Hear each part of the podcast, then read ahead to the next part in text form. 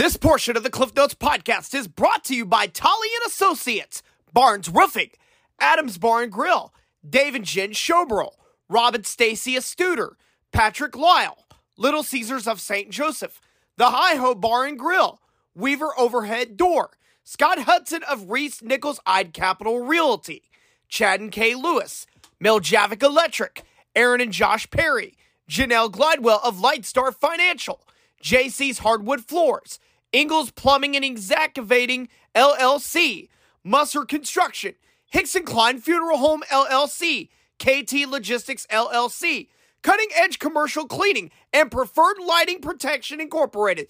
Thank you guys for your support and contributions to the Cliff Notes podcast. Without further ado, here's tonight's episode. Obviously, you know, a tough weekend in the Hiawatha tournament this past week. Um, just um, talk about how big of a confidence booster this is to get a win here tonight. Um, it's great. It's been a while, and I know that slowly each game we've been really, really working our butts off trying to get this win, and just getting it now really puts us in a different mindset to like we can do it. We had a great game today, and that we're just going to carry on over to Friday. You guys, you guys play a very physical brand of defense. Um, you guys were able to use um your defense into offense for a very fast start tonight. Did you guys really feel like you guys could have some success in that area? Yeah, because um, honestly, whenever we play, people see us and we're little, but we're very aggressive and we're fast and we run teams out. And today, just using our aggressiveness and our quickness, we see we saw the other team like them tiring down, and so we used it to our advantage, and it helped us a lot. Obviously, you know Gracie Kelsey was um, the big focus. Anytime you play East Buck, Gracie Kelsey's a huge focus. Um, just talk about the, um, your team's matchup with her tonight.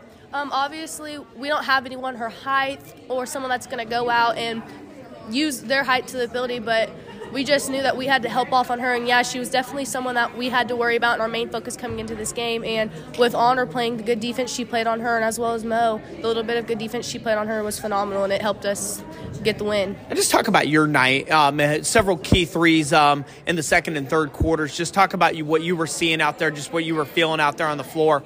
Well, after I was sh- I, warming up, I was shooting and I was feeling good about it. And then come the game when I knocked down that first one and then that second one, I was feeling it and I was just started wasn't going to force things, just taking what was my opportunity that was given to me, and I took advantage of it, and I finished it like I was supposed to do.